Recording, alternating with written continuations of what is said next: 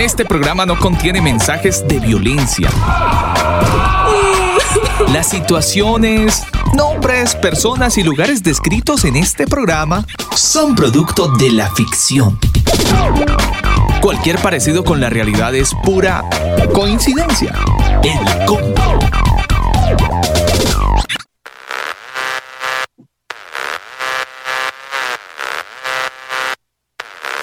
Quiero saludar a toda la gente que a esta hora del día está conectada con nosotros a través de nuestra señal elcombo.com. Gracias a todos ustedes por permitirnos ser compañía en medio de las actividades que están realizando a esta hora.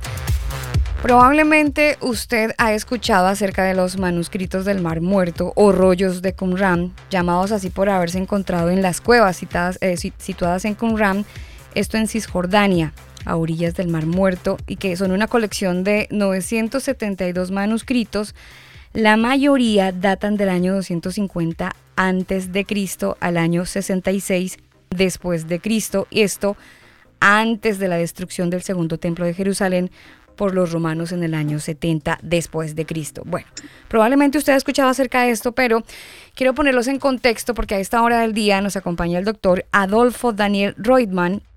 Les cuento que él es arqueólogo y experto en religiones comparadas, es argentino e israelí y desde el año 1994 es el curador de la colección de manuscritos del Mar Muerto y director del Santuario del Libro del Museo de Israel, desde donde impulsó la plataforma para que nos mostraran los manuscritos en línea, para que todos tuviéramos acceso a este tipo de material.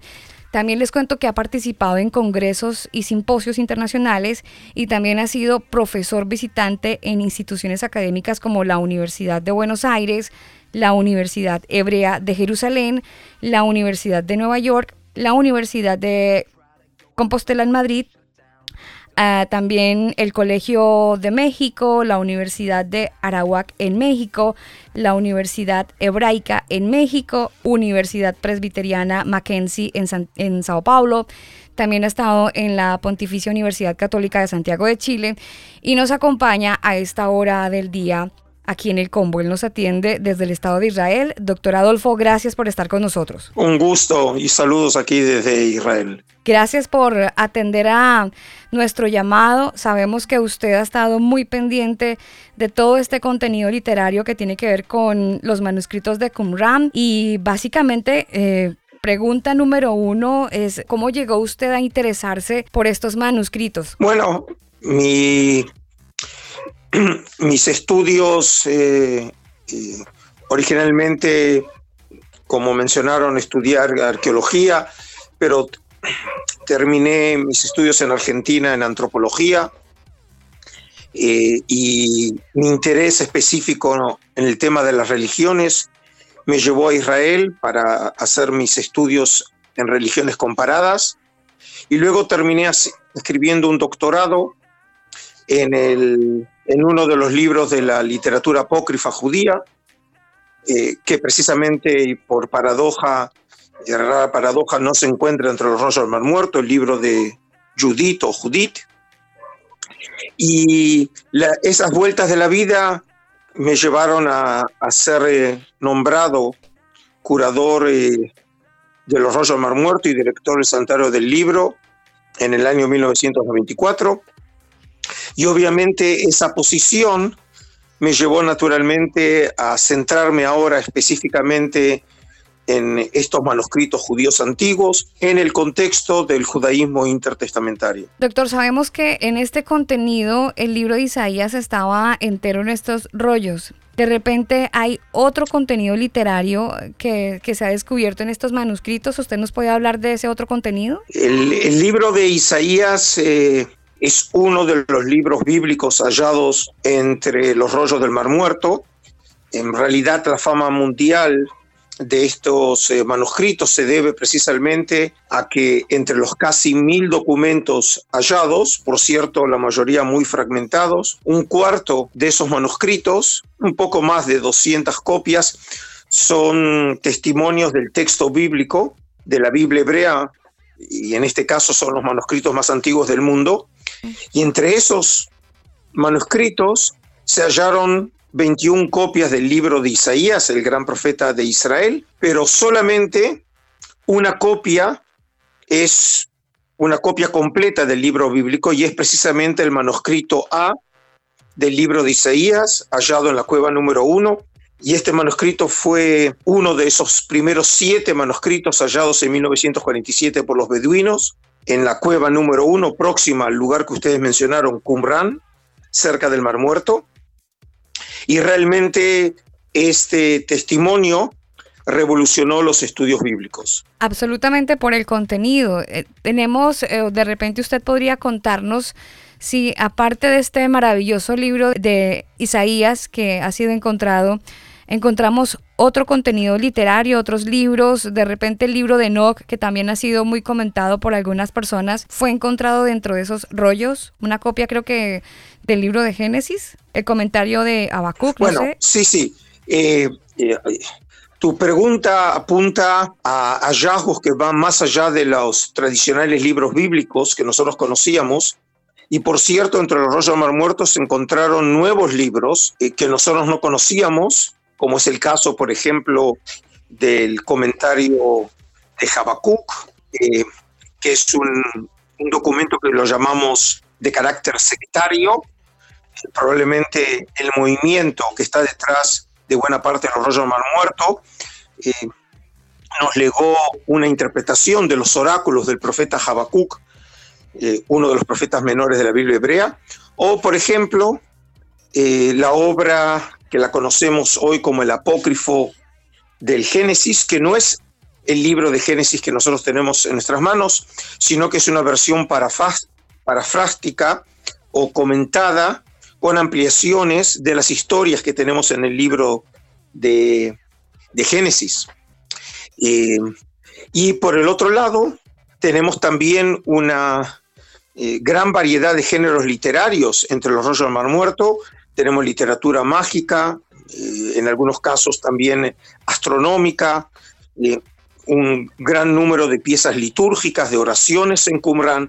Es decir, Qumran realmente nos abrió un nuevo panorama eh, acerca del judaísmo antiguo, eh, ampliando eh, nuestros conocimientos sobre la producción espiritual del pueblo de Israel hace dos mil años atrás. Tengo entendido, doctor Adolfo, que hay un rollo que creo que es el único de cobre, que ha sido el único manuscrito del Qumran escrito sobre este material. ¿Han encontrado algo parecido a esto? No, no ese, entre los rollos Mar Muerto, este rollo llamado rollo de cobre es excepcional. La mayoría de los manuscritos están escritos en, cuero de animal, en pergamino antiguo, y un, aproximadamente un 20% de ellos en papiro. Eh, el, rollo al que se hace mención eh, está grabado en planchas de cobre. Eh, fue encontrado en la cueva número 3, que es la cueva más al norte de Qumran, aproximadamente unos 3 kilómetros al norte de Qumran, y es excepcional no solamente por el material en el que fue precisamente eh, grabado este texto, que por cierto está escrito en un hebreo relativamente tardío de fines del siglo I y comienzo del siglo II de nuestra era, sino también por el contenido. Este documento tan misterioso habla de 64 sitios en el desierto de Judea, en donde fueron enterrados tesoros de oro y plata. Así que obviamente es un texto, eh, es un documento que despierta la imaginación de las personas, ¿no? Como si fuera una historia a lo Indiana Jones. Exactamente. Como el, mapa del tesoro escondido.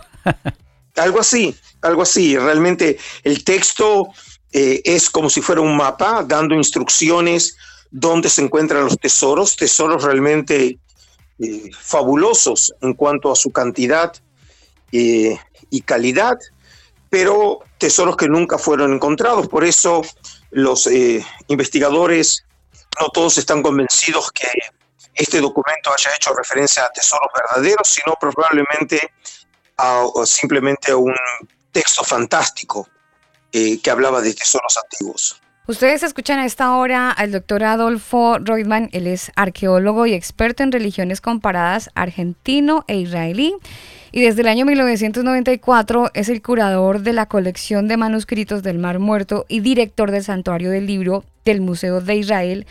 Nos atiende a esta hora justamente en Israel y estamos conversando un poco acerca de este descubrimiento y de estos manuscritos que han sido un baluarte para la humanidad. Doctor Reutemann, ¿se han activado como sectas después del descubrimiento de estos manuscritos, según su análisis? Bueno, estamos hablando de, documentos que en algunos casos eran conocidos eh, por los judíos de la época, como es el caso, por ejemplo, de la literatura bíblica, y en otros casos, eh, eh, algunos de los, de los documentos, aproximadamente un 37% de esos mil que se encontraron, pueden ser atribuidos a partir de su teología, su terminología, su sociología, a un movimiento o grupos de carácter sectarios. Eh, muchos de los investigadores creen que el grupo que está detrás de estos manuscritos probablemente haya sido un grupo que perteneció a, un, a una de las sectas que conocíamos a partir de los textos antiguos, que eran los esenios. Pero eh, para finales del siglo I eh, la memoria de este grupo desaparece y de hecho en Occidente los esenios se transformaron de un grupo o movimiento histórico en un mito cultural. La pregunta sería, eh, doctor Adolfo, ¿quién escribió esos rollos? Eh, ¿Por qué fueron escondidos en, en el desierto? Bueno, son dos preguntas diferentes. Eh, la pregunta quiénes escribieron eh, los manuscritos es la pregunta del millón. Mm. Muchos de esos manuscritos, hay que tener presente, tienen una antigüedad más grande que la del grupo o movimiento detrás de estos documentos. Tenemos manuscritos del siglo, mediados del siglo III ante nuestra era. Em, eh, por lo tanto, no todos los manuscritos, por ahí podemos decir una buena parte de estos manuscritos no fueron copiados por los escribas de esta, lo que llamamos la comunidad del Mar Muerto, eh, o el Yahat, como ellos se autodenominan, entre uno de sus nombres. Em, nosotros creemos que los edificios de Qumran que sirvieron para albergar estos hombres empiezan a desarrollarse para el primer tercio del siglo I antes de nuestra era, y la comunidad eh, eh, va a existir más o menos unos 150 años.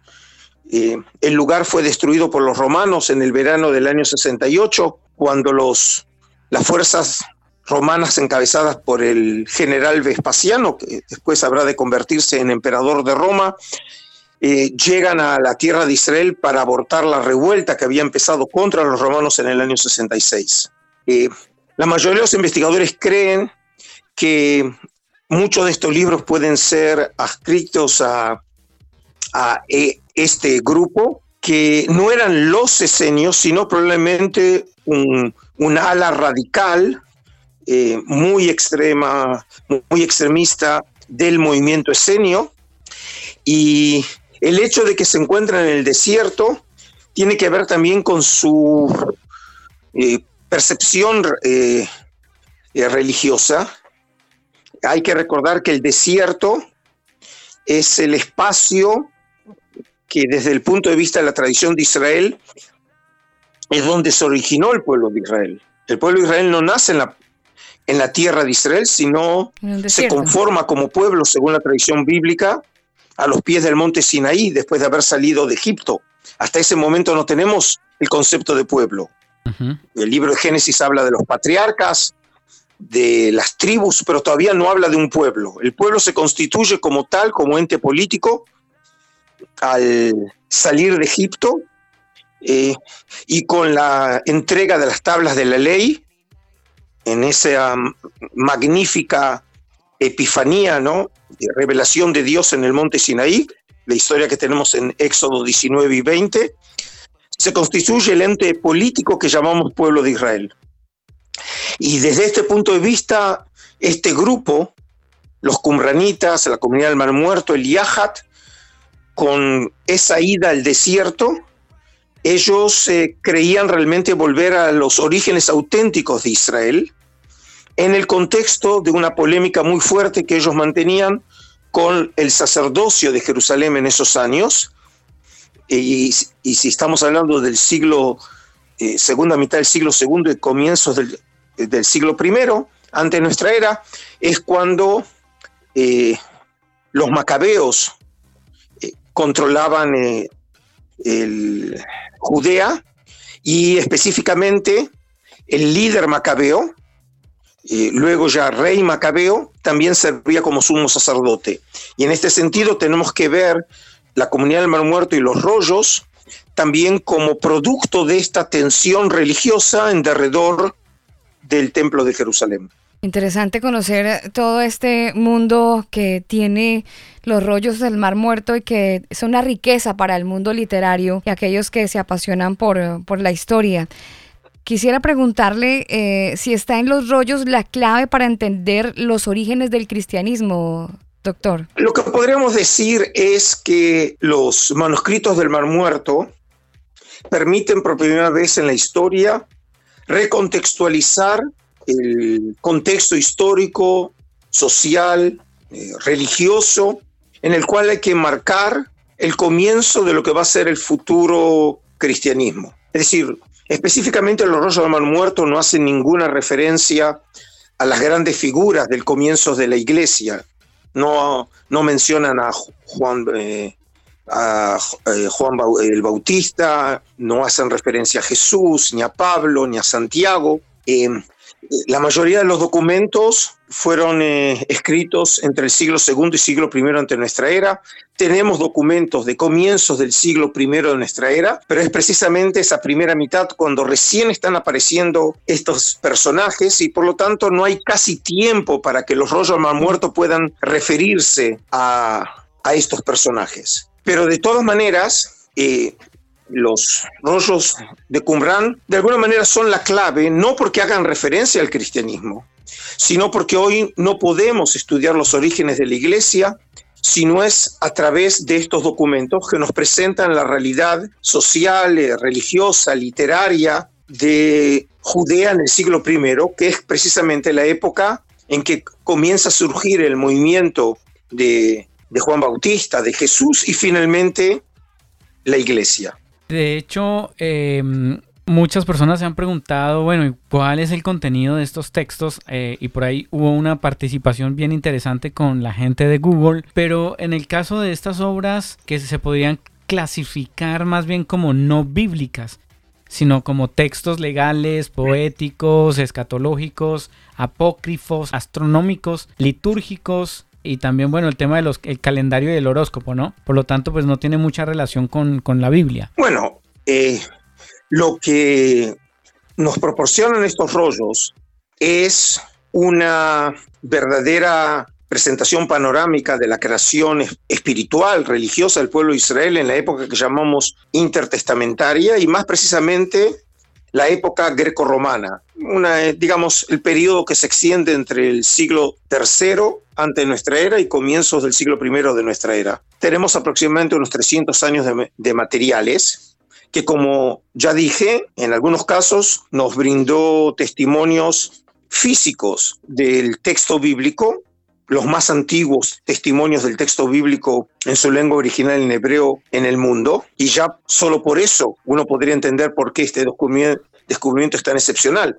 Pero además de eso, nos ha presentado ahora una enorme variedad de materiales, en algunos casos, por ejemplo, libros que los conocíamos, pero no en sus lenguas originales. Eh, hace unos momentos hiciste referencia a los materiales enóquicos. En Qumran se encontraron eh, un buen número de manuscritos en arameo de, del libro de Enoch, que nosotros lo conocíamos en Occidente desde fines del siglo XVIII, comienzo del siglo XIX, en su versión etíope, en etíope clásico, porque el libro de Enoch, lo que llamamos el Enoch etíope, es un libro sagrado para la iglesia de Etiopía, pero lo conocíamos solamente en etíope o en fragmentos conocidos, por ejemplo, en griego o en latín, y ahora los tenemos en su lengua original, que es en arameo. Y eh, como resulta de la lista que, y mención que antes vos mismo hiciste, tenemos un sinnúmero de obras que nosotros no conocíamos, que nos permiten ahora entender la complejidad de la religión y el pensamiento de Israel en esos años. Eh, no sabíamos, por ejemplo, el interés que tenían los judíos en materiales astronómicos. Eh, tenemos en Qumran, por ejemplo, eh, textos que tratan sobre la magia, sobre exorcismos, es decir, nos presentan una realidad mucho más compleja del judaísmo de esos años, que precisamente nos sirve a nosotros, los historiadores modernos, para comprender eh, la complejidad y la policromía de la sociedad judía en, en, esos años. Hay algunos movimientos que estudian las raíces hebreas. Mi pregunta es la siguiente, ¿deben estos movimientos tener o no tener en cuenta el contenido de estos manuscritos? Eh, los manuscritos de Qumran hoy son un recurso ineludible para todos aquellos que se interesan en el mundo antiguo, en los orígenes de la cultura occidental y más específicamente en los orígenes del judaísmo histórico y del cristianismo. Eh, así que eh, toda persona que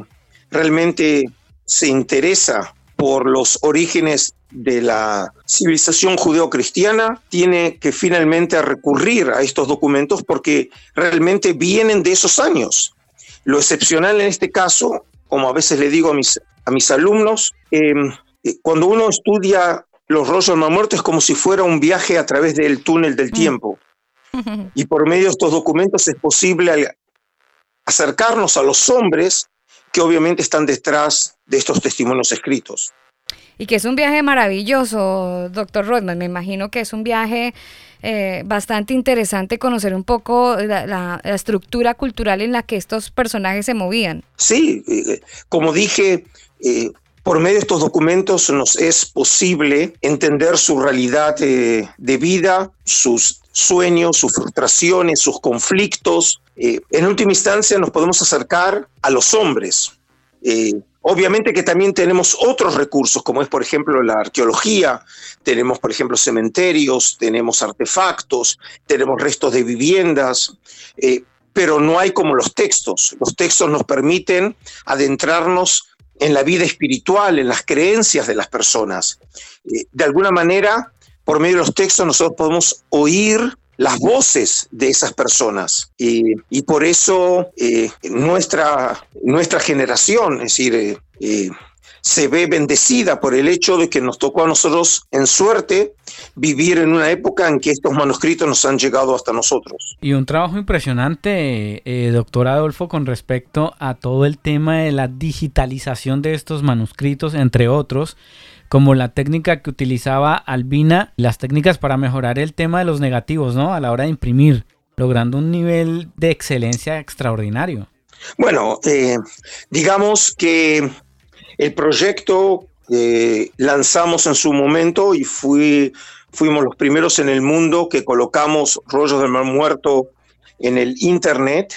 Fue allá por septiembre de 2011, cuando Google en Israel produjo para nosotros una plataforma electrónica que nos permitió eh, colocar imágenes de los rollos en una calidad de 1200 megapíxeles. Eh, si los oyentes simplemente entran al sitio del Museo de Israel, el Santuario del Libro forma parte de esa institución, el Museo de Israel en eh, Jerusalén, y buscan la institución, la que se llama Shrine of the Book, Santuario del Libro en inglés es Shrine of the Book, y buscan dentro Dead Sea Scrolls Online, es decir, Rollo del Mar Muerto Online, eh, van a poder llegar finalmente a estas imágenes, como dije, en una calidad de 1200 megapíxeles, que es mejor que tenerlo frente a los ojos. Es decir, nuestros ojos eh, no nos permiten ver con semejante calidad Detalle. Eh, los manuscritos.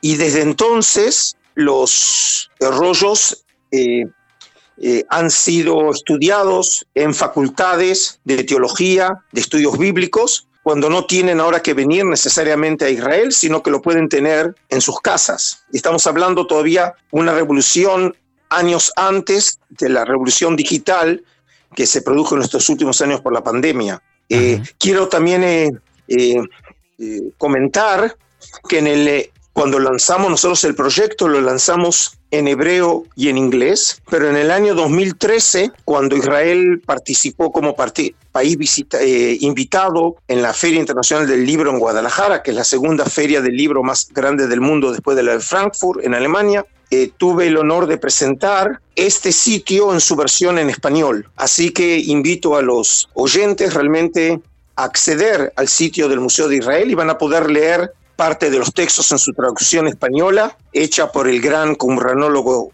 español, hoy profesor emérito, el profesor Florentino García Martínez, y los paneles explicativos que yo escribí en español, así que no hay ninguna excusa ahora.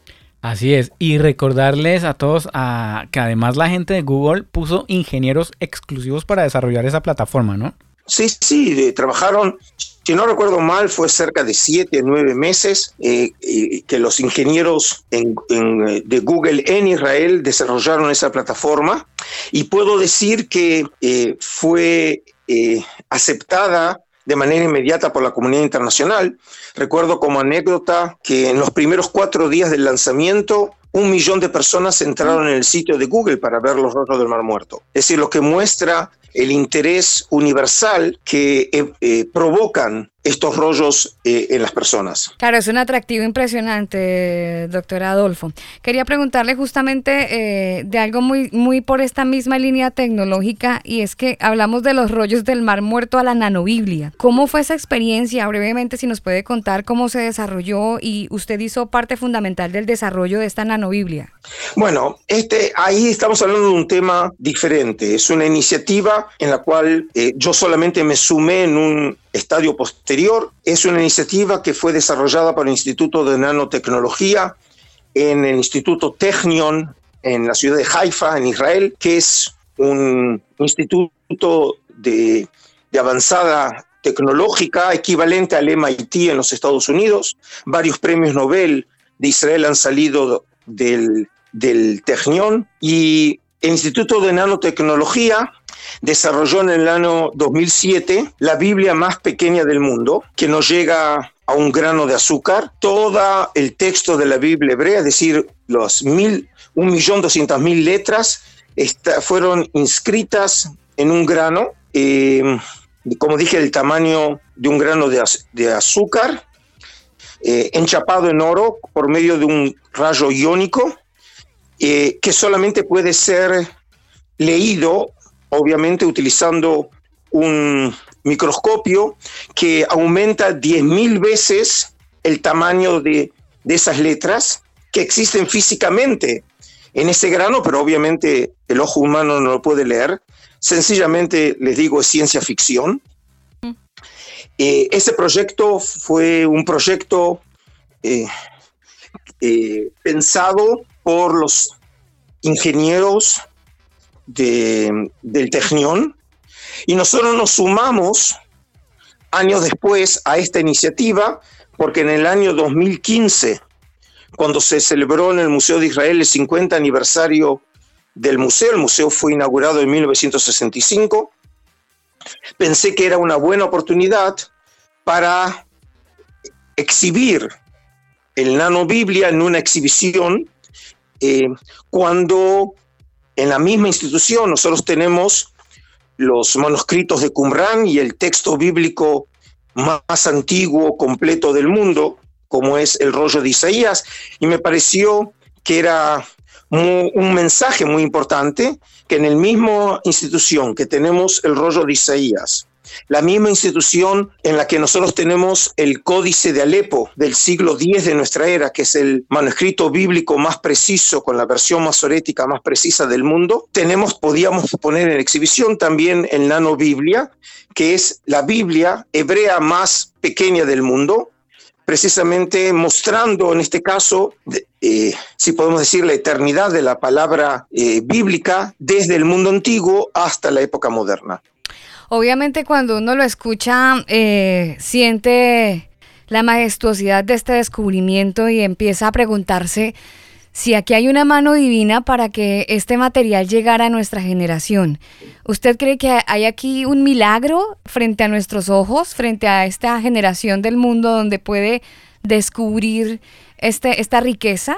Bueno, En este caso, tu pregunta apunta a una evaluación que va mucho más, va más allá de mi, de mi especialización y disciplina. soy un humilde curador y estudioso de los textos antiguos, no soy un profeta y, no tengo ninguna autoridad de hablar en nombre de Dios, y mucho menos poder calificar este descubrimiento como un milagro. Esa es una afirmación religiosa, teológica, eh, que, como dije, no tengo ninguna manera para, para poder eh, atribuirle, en este caso, un calificativo al descubrimiento. Eh, lo único que sí puedo decir es que este descubrimiento, junto con otros descubrimientos en el siglo XX, que también hay que tenerlo en cuenta. por ejemplo, dos años antes del descubrimiento de los rollos mal muertos, en 1945, se halla en las arenas de Egipto, en un lugar llamado Nach Hamadi, en un descubrimiento que recuerda en algo a los rollos mal muerto. Dentro de vasijas se encuentran en este caso no rollos, sino códices. Códices son libros antiguos, una tecnología inventada por los romanos. Eh, también textos religiosos, pero no en hebreo o en arameo como son los rollos, sino en copto. Eh, y el contenido de estos textos eran una manifestación de una línea del cristianismo de esos años que es el cristianismo gnóstico. Eh, mucho de, realmente el público en general no conoce sobre este descubrimiento, pero es un descubrimiento también excepcional para los estudios religiosos del mundo antiguo. Y en este caso también habría que preguntarse si acaso también es, eh, es, es, la mano divina ¿sí? Claro. Y de la misma manera uno podría decir, eh, con otros descubrimientos, sea la tumba de Tutankamón, si acaso también ahí es la mano divina. Eh, por lo tanto, como dije, no tengo ninguna autoridad desde mi posición de calificar o descalificar el carácter milagroso, pero obviamente no puedo dejar de pensar en la importancia de este eh, descubrimiento para el hombre moderno, que nos permite ahora ver desde una nueva perspectiva el mundo antiguo. Algunas personas preguntan títulos de su autoría. Yo tengo por aquí cinco títulos y quisiera que usted nos confirmara estos cinco títulos. Del tabernáculo al templo. Es de su autoría. Biblia, sí, sí, sí, exégesis y religión para comprender manuscritos del Mar Muerto es otro. Habría un cuarto que es Sectarios de Qumran, que son como dos tomos, ¿no? Uno y dos Sectarios de Qumran, para un total de cinco, cinco obras literarias. ¿Lo llevó mucho tiempo el desarrollo de las mismas? Obviamente esos libros, y estos son solamente parte de la producción, hay libros que tengo también en hebreo y en inglés, eh, son el resultado de años de reflexión, de enseñanza en la cátedra y de, y de investigación. Eh, por cierto, hay un, un, último libro que no mencionaste, el libro que, que, fue editado por el Colegio de México, una muy prestigiosa institución académica de, de América Latina a nivel mundial, eh, en su serie Historias Mínimas y el libro específico que publiqué se llama Historia Mínima de los Judíos en la Antigüedad, en donde presento una visión de conjunto sobre la época, la que llamamos la época del Segundo Templo, la época intertestamentaria, aproximadamente unos 700 años de historia que se extienden desde el siglo VI antes de nuestra era hasta eh, finales del siglo I, comienzo del siglo II de nuestra era. Y, em, y en ese sentido, realmente mi eh, producción que, tiene que ver con estos temas. Por supuesto que tengo otras publicaciones, pero eh, principalmente lo que tratan de mostrar es la riqueza mm. espiritual, literaria, religiosa del pueblo de Israel, que se manifiesta en los rollos del Mar Muerto, pero también en otra literatura, como es la literatura apócrifa y pseudoepigráfica, los escritos de Flavio Josefo o, los de Filón de Alejandría, que cuando realmente los lectores empiezan a conocer esa época, no solamente eh, descubren un mundo fascinante, sino que les permite evaluar de otra manera su propia fe religiosa sean judíos o sean cristianos o simplemente sean personas de buena voluntad que, les interesa el mundo antiguo. Eh, toda esta literatura permite realmente eh, releer la historia desde una nueva perspectiva. Claro, por supuesto, y es algo bien interesante cuando uno encuentra estas obras literarias de su pluma, doctor Adolfo, porque empieza uno a despertar y a descubrir además esta riqueza de la que hemos estado hablando, este descubrimiento interesante en el que, entre otras cosas, invitamos a todos nuestros oyentes para que se, se, interesen por, por conocer el material. Usted es una persona que ha estado, yo diría que toda la vida, doctor eh, Adolfo, involucrado con este mundo de la arqueología, eh, experto en religiones. El tema de la arqueología nace en usted, despierta en usted desde, desde muy joven este deseo de la arqueología. ¿Cómo descubre que quiere ser arqueólogo?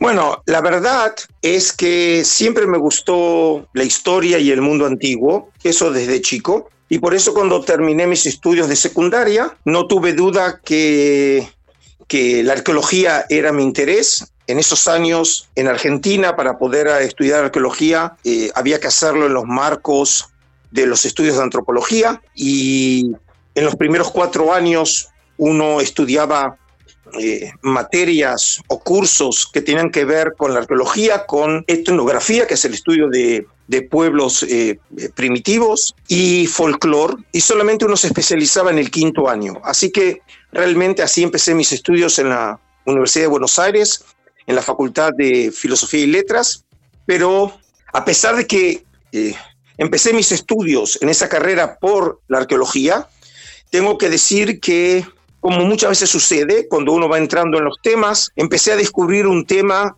que me atrapó, eh, sencillamente que fue el estudio del fenómeno religioso.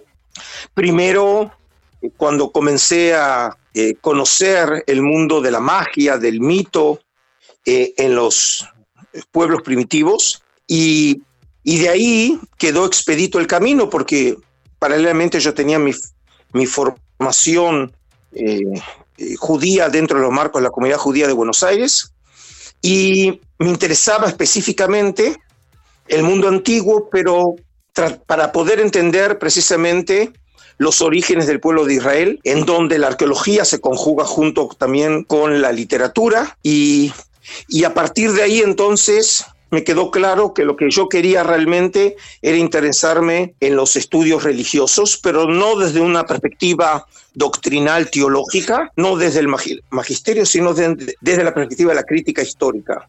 En esos años, por ejemplo, descubrí al que podíamos llamar el gran guru de los estudios religiosos, el rumano Mircea Eliade. En esos años era profesor de historia de las religiones en la Universidad de Chicago. Y, al descubrir todo ese mundo, eh, me, se me dio la oportunidad de emigrar a Israel y fue cuando empecé mis estudios de religiones comparadas en la Universidad Hebrea de Jerusalén. En esa época solamente se estudiaba ese tema en la Universidad Hebrea y de ahí ya me centré en el cristianismo antiguo y, y en la época que, llamamos la época eh, del Segundo Templo y pero para entonces obviamente no sabía que me iba a convertir en el curador de los rollos del mar muerto, pero de alguna manera la vida me fue llevando por ese camino. Con respecto a todo lo que nos ha contado, eh, doctor Adolfo, quiero eh, preguntarle, ya que usted hizo la separación del tema doctrinal con respecto a lo histórico, si de alguna manera eso ha influenciado en usted en cuanto a la mirada al creador ha cambiado su perspectiva, lo ha acercado, lo ha alejado, eh, no sé, ¿qué puede producir eh, todo ese conocimiento y descubrimiento histórico, quizás con su visión del Creador, el Eterno, Yeshua, Dios? Bueno, eh, lo que puedo decir es, viendo, digamos, mi vida ahora desde una perspectiva, en cuanto a mi biografía, yo diría que si en los comienzos realmente me sentía mucho más eh, comprometido con lo religioso. Eh, ustedes no le hicieron mención, pero también tengo una ordenación rabínica. Em, yo lo veo eso como forma, de mi, eh, forma parte de mi pasado, no de mi presente. yo me siento mucho más cómodo cuando hablo desde la historia, desde la investigación, y no tanto desde el compromiso eh, religioso. Eh, eso no significa que eh, me considere un agnóstico. Por supuesto. O, un no creyente. No, por el, contrario. Em, me considero un creyente. Pero lo que diría que la propia tradición, en este caso la tradición judía, lo veo desde mi perspectiva histórica. Y por lo tanto, a diferencia de un creyente que generalmente ve las normas religiosas eh, sancionadas con un origen divino, lo veo simplemente como el resultado y el fruto de la civilización judía, como cualquier otra civilización que ha producido también otras maneras de aproximarse a lo sagrado. Y en ese sentido, como historiador y estudioso, no veo ninguna diferencia desde el punto de vista del fenómeno religioso eh, en, el en el judaísmo, a diferencia de otras religiones, sean las grandes religiones como puede ser el cristianismo, el islam, el hinduismo, el budismo, o incluso también las religiones de los así llamados pueblos primitivos, ¿sí?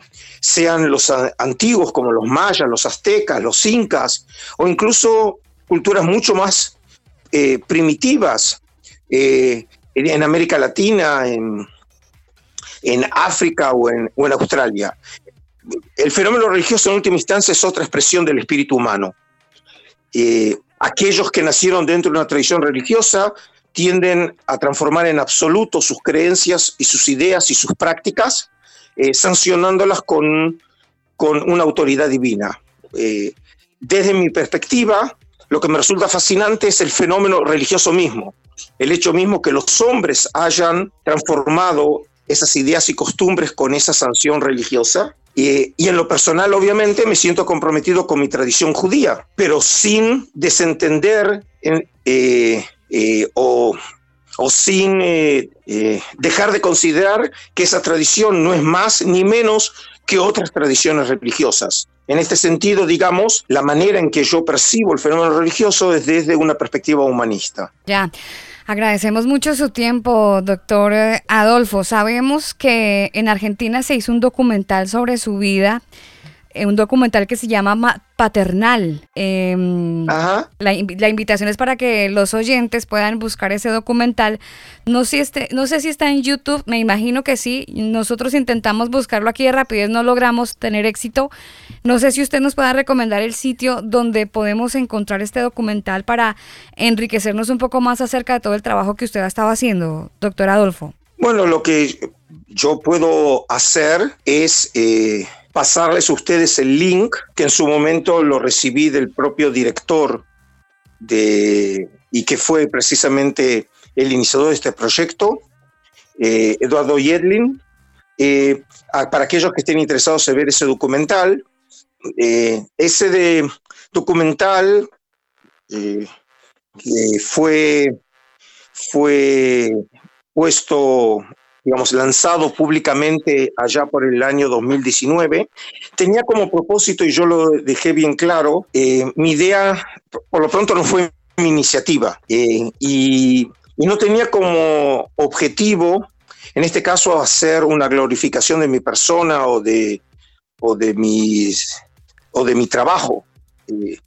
Eh, accedí a formar parte de ese proyecto con la idea de que sirviera de inspiración para aquellas personas que vieran ese documental, eh, porque en última instancia, cuando me veo en mi perspectiva de vida, mi comienzo es como de cualquier otra persona, nada en particular, no vengo de una, una familia de abolengo, una familia con grandes recursos económicos, simplemente una, una vida, en este caso, común, nacido en un barrio común como es el barrio de la Paternal en la ciudad de Buenos Aires, que tenía un solo sueño, que era eh, seguir estudiando y tener éxito eh, en el campo eh, profesional, académico. La vida me llevó por, por otros rumbos y precisamente tuve la suerte de asumir la dirección de una institución de prestigio mundial como el Santuario del Libro en el Museo Nacional del Estado de Israel, en la ciudad de Jerusalén, responsable de uno de los tesoros espirituales de la humanidad. Eh, y en ese caso, eh, mi, mi, mi, mi idea era con esta película un poco servir de motivador a otra gente que muchas veces se sienten condenados a la mediocridad eh, o a la desesperanza por haber nacido en, una, en un barrio común, en una sociedad muchas veces castigada con la pobreza, con la guerra, eh, y ve con envidia ¿no? aquellos que han tenido la suerte de nacer en otros países mucho más ricos y acceder a grandes universidades. Y la prueba está que en última instancia, cuando me veo yo eh, en perspectiva, soy el resultado del esfuerzo. y por el otro lado, obviamente, siempre uno necesita esa, esa eh, empujón, eh, esa Inspiración, suerte que no está en las manos de uno. Sí, total. Sí, claro. Pero nosotros, nosotros, decimos, nosotros decimos en Israel que a la suerte hay que ayudarla.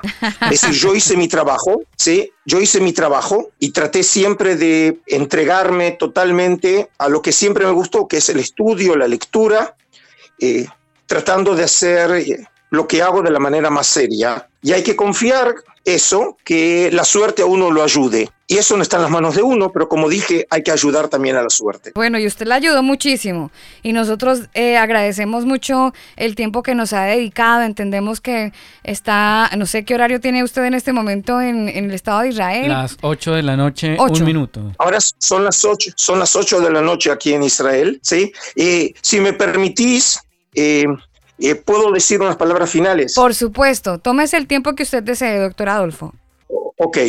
Eh, lo que, yo quería decir es lo siguiente. Eh, nosotros en estos días, en estas horas, nos vemos ahora todos nosotros afectados por un conflicto que ya no es simplemente entre dos países, como es el caso de Rusia y, y Ucrania, sino que tiene realmente proyecciones continentales, no solamente Europa, sino a nivel mundial. Eh, eh, nadie podía creer que en el siglo XXI eh, volviéramos a ver imágenes como las que estamos viendo, ¿no? Siguiendo online bombardeos, refugiados, hablamos de ya casi de más de dos millones de personas, que están cambiando la realidad sociológica, política eh, de Europa y obviamente tiene consecuencias a nivel global. Cada uno de nosotros eh, lo va a sentir eh, desde el, alza del costo de los productos, a nivel de las inversiones, de la cotización de, la moneda de cada uno de los países. Es decir, las consecuencias son globales porque vivimos en un mundo global. Y, y esta situación precisamente crea un estado de desánimo, de desesperanza y a veces casi nos puede llevar al nihilismo, llegando a la conclusión que el hombre no ha aprendido nada, que hemos desarrollado grandes tecnologías, pero en última instancia el hombre se sigue comportando de una manera barbárica, como lo hizo en el pasado, y obviamente los judíos lo sabemos muy bien con el holocausto, pero han habido también, obviamente, otras tragedias eh, en la historia de la humanidad, en el pasado y en tiempos modernos, que parecerían ser, el, de alguna manera, un constante en el mundo del hombre. Y creo que precisamente es en estos momentos en donde también documentos como los que nosotros estamos hablando, sea la tradición bíblica, sea tanto el Antiguo Testamento como también el Nuevo Testamento. En última instancia también una literatura creada en algunos casos por judíos, que la gran diferencia con otros judíos era que creían que Jesús era el anunciado Mesías por las escrituras, pero de todas maneras ellos mismos se veían como judíos, como el propio Juan Bautista, Jesús o Pablo. Eh, y los rollos del Mar Muerto, la mayoría de estos documentos de, de carácter religioso, que en última instancia tienen como metamensaje, precisamente ocuparse de eso, de la dimensión espiritual del hombre. Em, y, trata temas que tienen que ver sobre el sentido de la vida, sobre las relaciones nuestras con el mundo y específicamente con el mundo divino. Y por lo tanto, cuando los oyentes entren en esa situación de desesperanza, sería bueno que vuelvan a esos textos, para encontrar en ellos no necesariamente respuestas, pero sí ver que los hombres desde entonces y hasta ahora se hacen cuestiones, preguntas sobre la naturaleza del mundo. Eh, lo pueden encontrar en el libro de Job, en el libro del, del Eclesiastés, eh, en donde también personas como nosotros hace dos mil años también sentían desesperanza, pero no por eso dejaron de preguntarse y de profundizar en el sentido de la vida. Y creo de alguna manera, si este, esta entrevista tiene algún sentido, es eh, sentir que hay siempre, en momentos de oscuridad, siempre hay un, rollo, un rayo de luz. Absolutamente, esa es eh, la esperanza que tenemos, doctor Adolfo. De hecho, yo no quería tocar mucho el tema político, pero sí definitivamente es algo que no podemos evitar. Y mire que incluso la misma palabra nos recuerda mucho, eh, maldito el hombre que confía en el hombre. Y desafortunadamente, desde la historia más antigua hasta ahora, vemos como hombres que idolatran a otros hombres y creen ciegamente a ciertas cosas que ellos imponen. Eh, vemos como incluso en Rusia muchas eh, noticias dan noticias falsas mostrando que fue Ucrania quien empezó y bueno, cada quien muestra su lado de la cara, ¿no? Eh, pero sin duda los textos vemos que en toda la historia de la humanidad han existido hombres que por alguna razón han querido tomar el control y el dominio de otros hombres. Y es lamentable ver esto. Bueno, eh, es cierto y como dije, los textos antiguos también son emergentes de esa realidad en donde existen también eh, soberanos, en algunos casos megalómanos, eh, que realmente quieren controlar el mundo y son grandes conquistadores. Y frente a ellos, en última instancia, se erigían profetas, sabios, que traían un mensaje, un mensaje de esperanza, un mensaje de protesta, que buscaban y exigían la justicia, el derecho a, a vivir en la diferencia. Y yo creo que por eso, eh, cuando vemos otra vez en perspectiva, a pesar de que parecería que el mundo no cambia, el mundo sigue cambiado. Hoy, por ejemplo, tenemos una sensibilidad mucho más desarrollada hacia el otro. Eh, en ese contexto hay que ver movimientos como el feminismo, el reciente movimiento del Me Too. En última instancia, el, mundo se ha movido, a pesar de que en momentos como este parecería ser que volvemos todavía a la época de piedra, en donde el hombre eh, solamente piensa en, en destruir. Por eso, como dije, para terminar, es en estos momentos es cuando uno tiene que tener una perspectiva de la historia y no verse simplemente sumido en la desesperanza viendo las noticias. Y el estudio de la literatura antigua permite superar la crisis eh, del presente y verla en, en la gran duración que es la historia y los textos del bíblico que vienen de miles de años atrás, nos permiten evaluar el presente desde una perspectiva mucho más amplia. Doctor Adolfo, gracias por su tiempo, por la humildad en sus palabras y la riqueza educativa que hemos encontrado en ellas. Valoramos mucho su conocimiento y lo entregamos con el mismo amor y la misma pasión que usted también todos estos años lo ha hecho para, para la gente, para el público. nosotros lo hacemos para la audiencia del combo. Gracias por su tiempo y quedamos tan contentos que nos gustaría a futuro volverlo a tener. Bueno, ahora, ahora ya saben cómo comunicarse conmigo y en el caso de que, eh, crean que tengo algo para decir o para comunicar al público eh, de, de, Chile y de todos los oyentes en otros países de América Latina, los Estados Unidos, pues lo haré con muchísimo gusto. Hasta entonces, los saludo desde la tierra de Israel y espero que la próxima vez sean días mejores. Muchas gracias y bendiciones. Bendiciones para usted, doctor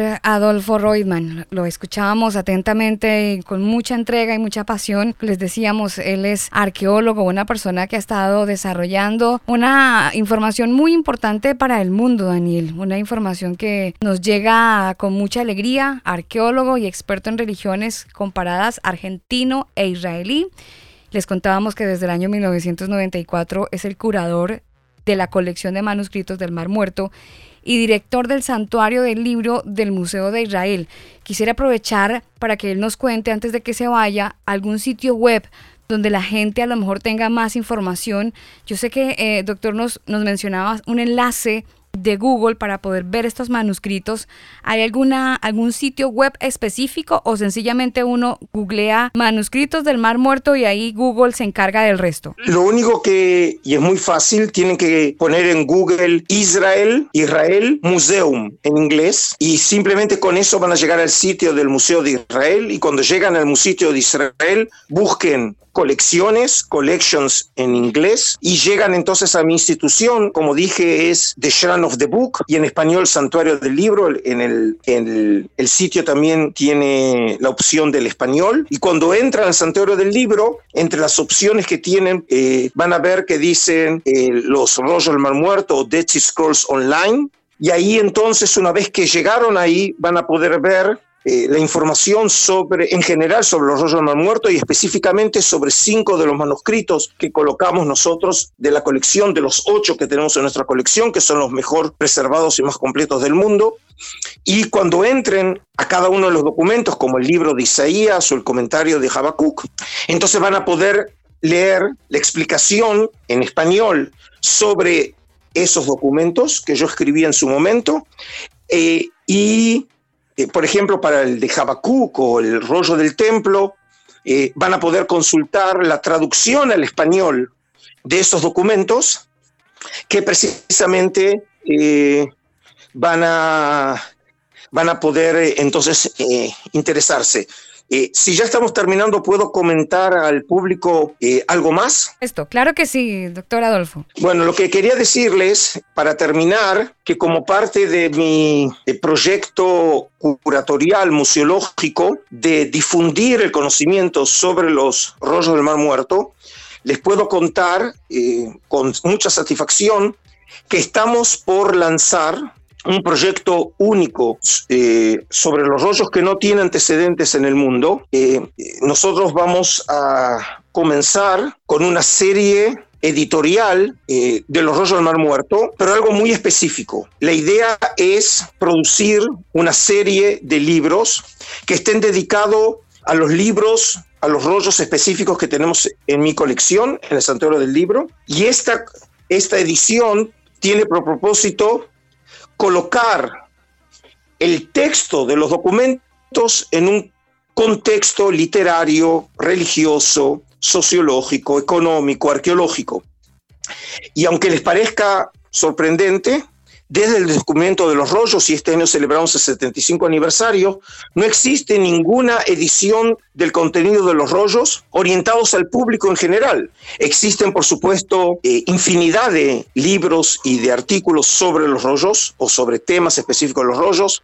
Los textos han sido publicados e incluso traducidos, pero las ediciones específicas de los rollos, en otras palabras, ¿qué dicen los rollos? En realidad son publicaciones científicas orientadas a los especialistas y una persona común, aunque sea una persona eh, de culta, pero no necesariamente una experta en la literatura antigua, si lee la traducción del texto sin un comentario apropiado, le va a resultar obviamente un texto esotérico, incomprensible, porque son textos difíciles. Y por eso lanzamos este proyecto. Eh, les puedo decir que el lanzamiento se hará oficial en un tiempo más eh, en eh, hebreo, en inglés y en español. Es decir, el lanzamiento va a ser triple. Obviamente el texto original está escrito en hebreo y comenzamos específicamente con el comentario de Habacuc, que es un texto clave de la comunidad del Mar Muerto. Eh, les puedo comentar que ya se puede adquirir en preventa la versión en español, pero eh, físicamente los libros estarán a disposición del público en unos meses más, como dije en las tres lenguas, el original en hebreo y en inglés y en español, y con eso tenemos obviamente cubierta buena parte del globo terráqueo posibilitando entonces que estos documentos ahora adquieran una dimensión universal, llegando realmente a las personas comunes, no necesariamente a los expertos. Y si hablamos de los sueños, uno de mis sueños es que precisamente mañana, de la misma manera que hoy la gente se reúne para leer textos bíblicos y comentan el libro de Isaías o el libro de Génesis, o los evangelios, se puedan reunir también un grupo de gente a estudiar en una iglesia, en una sinagoga, en una universidad, a leer y comentar los rollos del mar muerto,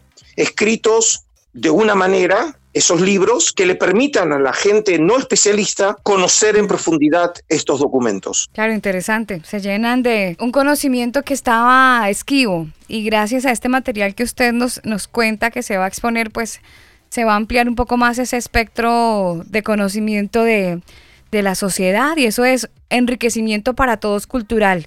Gracias de nuevo. Usted siempre al tanto de que esa riqueza cultural esté al alcance de todos, sin distinción. Gracias, doctor Adolfo. Adiós y puede ser entonces cuando hagamos ese lanzamiento sea una buena oportunidad para volver a encontrarnos eh, por vía de, la radio y poder entonces comentar de manera específica precisamente sobre este proyecto. No, nosotros, nosotros encantados, encantados de hacerlo, doctor Adolfo. Bueno, entonces, y saludos aquí desde Israel y que tengan un buen fin de semana para ustedes. Igual para usted un buen descanso. Bendiciones, doctor Adolfo. Adiós, gracias. Nosotros nos despedimos a ustedes, gracias por hacer parte del programa el día de hoy. Nos despedimos con música, esta canción de Lauren Daigle y P.T. Martin, la canción Come Back Home. Así nos despedimos a ustedes, gracias por la compañía de este día y la invitación es para que nos sigan a través de nuestro sitio web elcombo.com.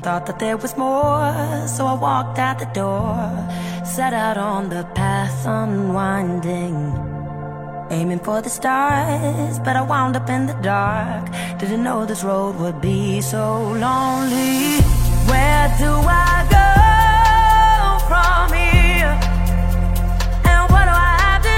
fire.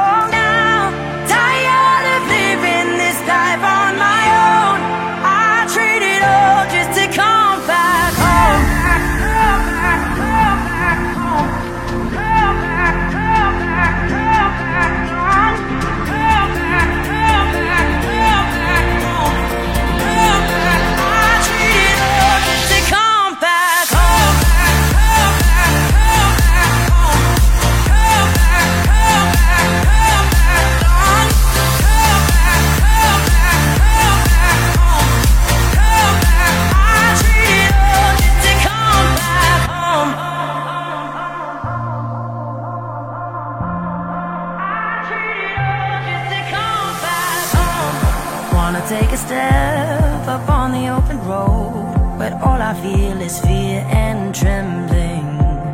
Turning back around, I wanting to be found, but all the questions keep me guessing. Where do I?